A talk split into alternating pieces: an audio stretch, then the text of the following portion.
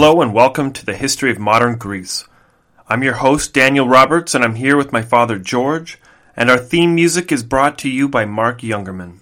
This is a podcast that covers the events from the fall of ancient Greece to the modern day.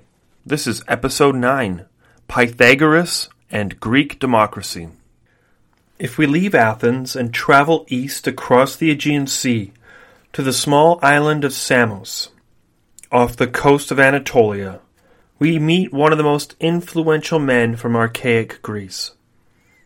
His name was Pythagoras, and he is someone we either all recognize by name or recognize his famous math equation taught to all students in school. For it is Pythagoras who invented a squared plus b squared equals c squared. Now, this might seem like it's just a story about some guy who knew math, but this is a much deeper story. For starters, we have to dive into why it is that Pythagoras was able to study math, while the rest of Greece was engulfed in wars and famine. To do this, we have to talk a little bit about Samos. Now, Samos was an Ionian city, or rather a colony, and Samos was founded by the Ionian Greeks who fled the mainland during the Dorian invasions. Samos is almost parallel with Athens. If you drew a line across the map from Athens to the other side of the Aegean Sea, you would cross the island of Samos. Now, this meant that the island was far enough away from mainland Greece to avoid all of that war and conflict. This allowed the people of the island to live in relative peace and harmony. But peace and harmony on their own don't equate great mathematicians.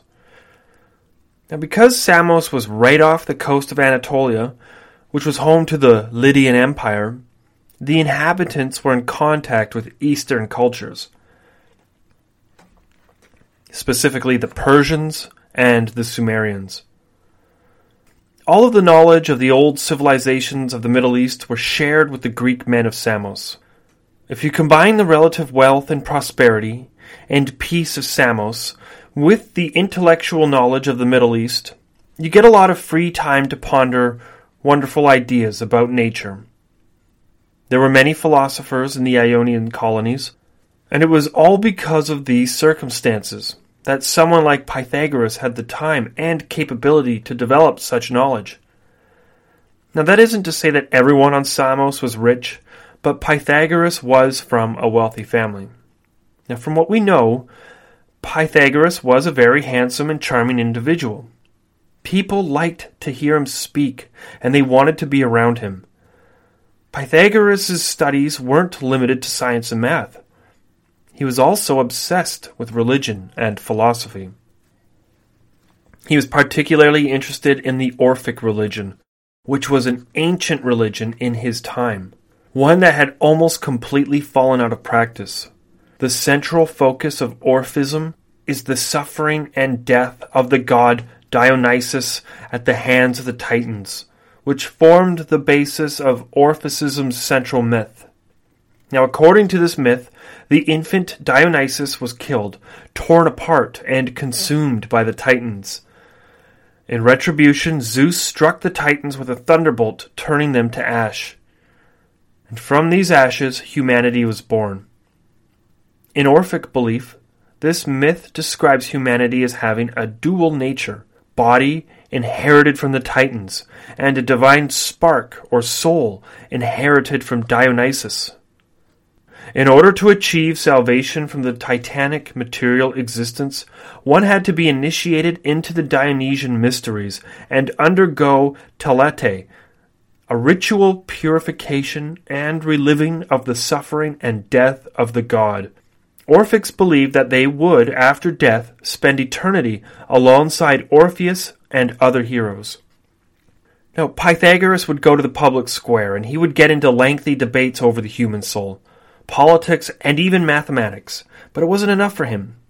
And he soon became bored, bored of the same old conversations and arguments. Around the year 530 BCE, Pythagoras left his home in Samos and traveled to the ancient kingdom of Egypt. Now, when he made it to Egypt, he was able to learn from the old priest, and they taught him even more knowledge in mathematics and geometry. It was the highlight of his life, and he had thousands of ears and knowledge at his fingertips. In the eyes of Pythagoras, Egypt was an old place, with ancient structures and thousands of years of history.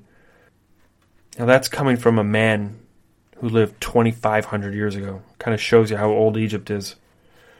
Here, Pythagoras became a true lover of wisdom, and it is here that we get the word philosophy, from the Greek word philo, love, and sophia, wisdom.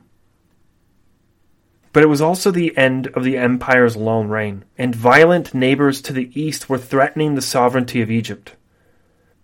They were wonderful years for Pythagoras, but he was quickly forced to leave the kingdom and set sail for safer land, as the growing empire in the Middle East was threatening to destroy Egypt.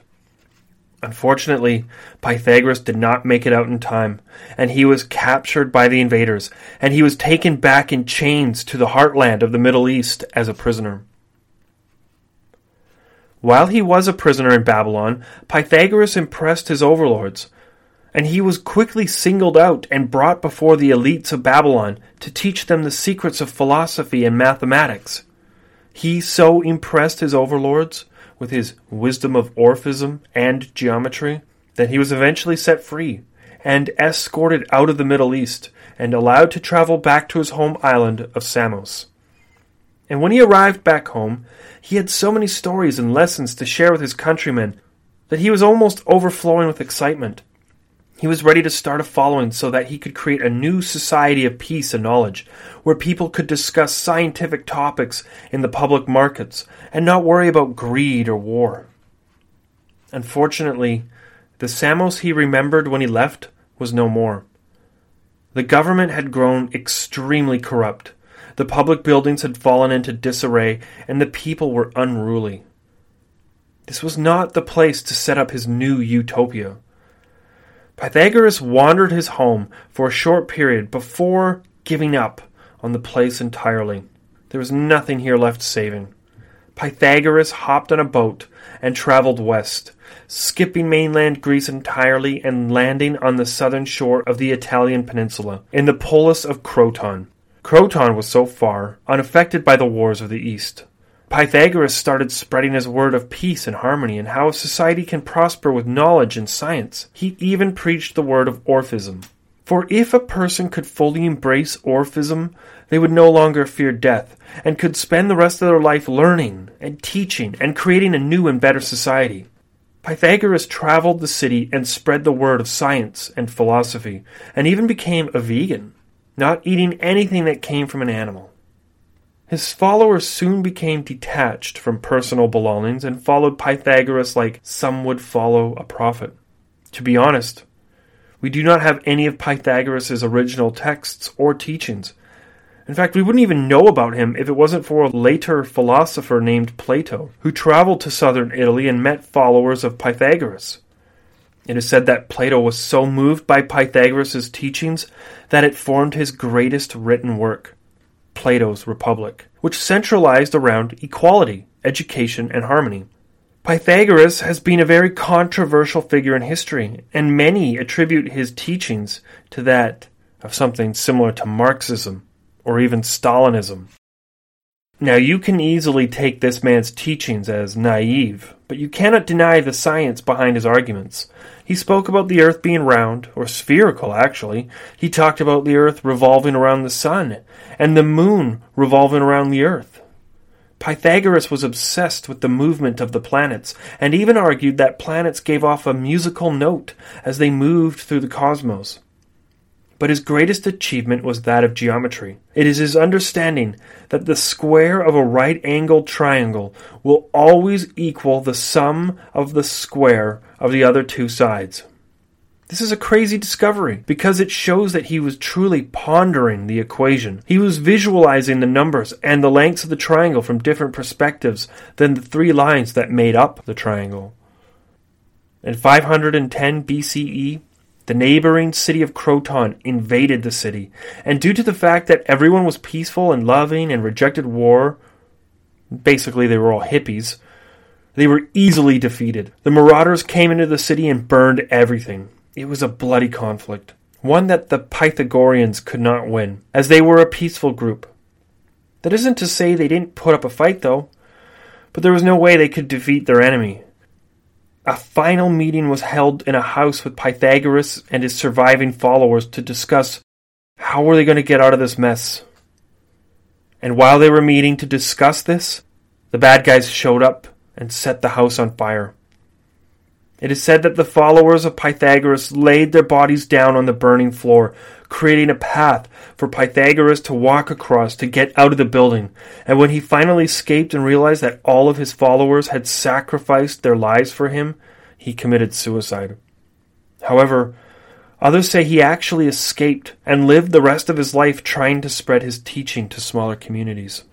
So remember that anytime someone says a squared plus b squared equals c squared.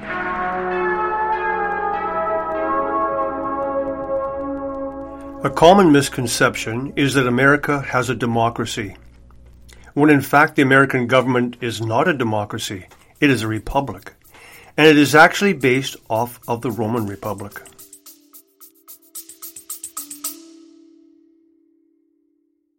My name is Koji. And I'm Michelle. And this is the Japanese America Podcast. So, this is where we look at all things Japanese American. We will bring alive the history, culture, and people that make up this diverse community. In this month's episode, we'll examine Koji's unique family history. To help bring the story alive, we brought on actor and comedian Derek Mio. He was reported to be extremely pro Japanese and anti American in sentiment. Her husband was taken into custody by the military authorities under a warrant authorized by the Secretary of War. Who was his enemy of the United States? He was my grandfather on my dad's side. To hear more stories about Japanese America, you can listen to this podcast anywhere you normally download your podcast. Back in Athens, Pisistratos, Solon's cousin, was working very hard to become a dictator. Pisistratos was already famous in Athens, as he had fought in the war between Athens and Megara over the island of Salamis. While traveling through the countryside, Pisistratus found a tall, beautiful woman and dressed her up as Athena. He then hired her to ride a chariot into Athens, carrying Pisistratus and his new bride into the city. Even though his marriage didn't last long, his effort for showmanship to the crowds of Athens had a lasting effect. The people loved him. Pisistratus set up a system that granted loans to small farmers. He set up circuit judges who would travel the countryside and hear the cases of the average worker and represent them in court. Too many poor farmers were being taken advantage of by the oligarchs and the rich elites, and Pisistratos was bringing them justice. It is said by Herodotus that Pisistratos respected the constitution created by his cousin Solon, but he made sure that all of his friends held the highest office and never let go of it. He also cleared sacred land of private homes and created public forums for the average citizen to gather and discuss political reforms and topics. Under Pisistratos, many public temples were erected. When you picture ancient Greek buildings with their large Corinthian pillars, this is what we are referring to. These were massive temples, and they were dedicated to Zeus and Athena, and everyone was invited to pray in them, not just the rich. Pisistratos' secret to success was keeping the people happy. He was good at his job. That several centuries later, Aristotle wrote about Pisistratos and said that by definition he was bad, because all tyrants are bad by nature. But everything Pisistratos did was good, so he is the only good tyrant. Pisistratos had actually made a lot of enemies, particularly the rich oligarchs. As long as he was stealing from the oligarchs and giving to the poor, he was safe. But Pisistratos fought for power. He worked his way into a place of influence, using his skills in showmanship and charismatic speaking, as well as showering the poor and general population with perks and benefits. But he knew the game. He knew how to play both sides. In 527 BCE, Pisistratos died, and power was handed down to his sons Hippias and Hipparchus. And the flair that made Pisistratos so great was gone, and a new generation of entitled dictators took over. Pisistratos' son didn't understand how important it was to keep the people on your side. At first, everything seemed to be fine. In fact, the next ten years for Hippias was pretty stable. This system his father had built for them was pretty solid. Hippias continued with the public buildings and erected many more temples to the gods. Sculptures and musicians were brought in from all over the land to bring the arts to the people.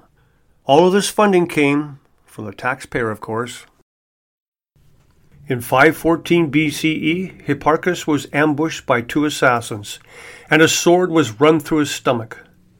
The assassination shocked Hippias. From this moment on, the tyrant went from a passive tyrant who splurged on the people recklessly while spoiling himself to a wicked and cruel tyrant who wanted to punish those who went against him and torture those who got in his way. You might think that this assassination was carried out for political motives, but it is very likely Hipparchus was killed for personal reasons, involving a dispute between one family and another over an insult and personal defamation. After the assassination of his brother, Hippias traveled around town with a bodyguard next to him. He was constantly suspecting everyone of attempting to kill him, and he grew paranoid for good reason. In 511 BCE, the Spartan king Cleomenes traveled up to the city of Athens and marched into the city. With the might of his Spartan soldiers, he forced Hippias out of office. Hippias was ready to lead a counterattack when the Spartan king Cleomenes captured Hippias' family and forced him to surrender. Hippias agreed to surrender his powers and leave the city in exchange for the freedom of his family. Just like that, the Athenian tyrant was gone. But now there was a Spartan king in Athens, and this wasn't going to stand. The Spartan king quickly found himself surrounded by a bunch of angry Athenians. The crowd started to grow bigger, and Cleomenes and his Spartan warriors were forced to retreat to the Acropolis, the highest ground in Athens. As the angry mob grew in numbers, it seemed that the whole of Athens descended upon the Acropolis, and the Spartan king couldn't help but look down at the sea of angry people with swords shouting for his head. The Spartan phalanx could easily hold their ground against the Athenians, but there was very little water on top of the Acropolis. In fact, there is no water on top of the Acropolis. And after the third day, King Cleomenes of Sparta surrendered. After the Spartans marched out of Athens, the city was left without a leader, and only an angry mob roaming the streets. What do you do in a situation like this? The mob had no way of properly governing the city like Athens, and without some form of leadership, it was only a matter of time before they tore each other apart. This left the people desperate for a leader, but also left a vacuum for a strong man to rise to power. This could go very well or very bad, and they had very little time to fill the vacancy. In 507 BCE, the people invited a man back to Athens who had been expelled only a few years earlier.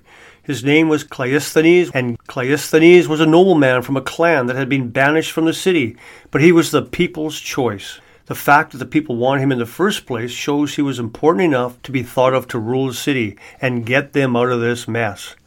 Cleisthenes took his new role to heart and immediately began dismantling the corruption that plagued the city under Hippias and Pisistratos. Cleisthenes sat down and created the first government of the people, for the people, and by the people. The result of Cleisthenes' hard work was the world's first democracy. This work not only stemmed the power of the oligarchs, but also united and empowered the people from all of the regions of Attica. One of the fail-safes Cleisthenes set in place was the ability for the people to vote a citizen out of the city. If the situation arose where it was obvious a super rich person was getting ready to seize control of the city and become a tyrant, the citizens of Athens could vote to expel that man. The person expelled was only gone for a year, and his property and ventures were left in place, but this year allowed the city to stabilize. The ultimate decision for almost everything was left in the hands of the General Assembly, in which every male citizen had just one vote. The old councils of the rich and powerful who used to govern over the city were still there. They were never dismissed, but they were never able to decide on anything. The old councils could bring suggestions to the General Assembly, but then the people would have to vote on whether or not to pass the motion. For the first time ever, the average citizen had control over their own lives. This new and radical way of governing was very appealing, especially with the Greek culture of independence. However, a lot of Greek citizens from neighboring polis looked at Athens as a city ruled by an angry mob. How could they get anything done if everyone had a say? Surely the system could not sustain itself. Yet Athens did not rip itself apart in a civil war. Instead, Athens flourished. It turns out having a free and open society allowed trade and commerce to flourish, and very soon Athens became a powerhouse in the Greek world. In the year 505 BCE, on the island of Sicily, tensions were growing strong between the Greeks and the Phoenician colony of Carthage. Now, if you remember that mainland Greece had a long lasting feud between the Dorians and Ionians, you should rest assured that the colonies in Sicily kept up that age old tradition. The Ionian colonies in Sicily hated the Dorian Greek colonies and vice versa. In fact, the Ionian colonies in Sicily had fairly good relations with the natives living on the island. However, the Dorians took a more aggressive tone with the Sicilian natives and had grown quite hostile with them. Conflicts between the Ionian and Dorian colonies boiled over, and soon they were in open conflict with each other. The Dorians ended up triumphant, and the Ionians became vassals to the Dorians. The Dorian Greeks then became even more aggressive to their neighbors, and this prompted the response from the Phoenician colonies on the other side of the island. The Dorians' aggressive behavior towards the Phoenicians led to an all out war between the Greek colonies in Sicily and the Carthaginian Empire. The thing to understand about the Phoenician colony Carthage is that it wasn't just the colony anymore. The homeland of the Phoenicians had recently been conquered by a growing empire in the east. In fact, many kingdoms and ancient empires in the east were falling to the great Achaemenid Empire. Assyria was the first to fall, then Babylon, then Egypt. Soon after, Lydia fell as well. Even the Ionian cities on the coast of Anatolia fell to the growing empire in the east. And when the home of the great Phoenician people fell to the Achaemenids, Carthage became the dominant Phoenician city state. The best analogy for today would be to compare America and England. England was the motherland of America, but America is now the dominant power. Well, it was the same with Carthage and Phoenicia. Only when Phoenicia fell to the Achaemenids, Carthage remained in good standing with them. And when Carthage went to war with the Greeks on the island of Sicily, they called on their eastern friends for help. Now you might be asking yourself, who are the Achaemenids? I've never even heard of the Achaemenid Empire. Well, you might know them by a different name. You see, most people refer to the Achaemenid Empire as the Persian Empire. Well, that's it for today. Join us next time on the history of modern Greece. Stay safe and stay awesome.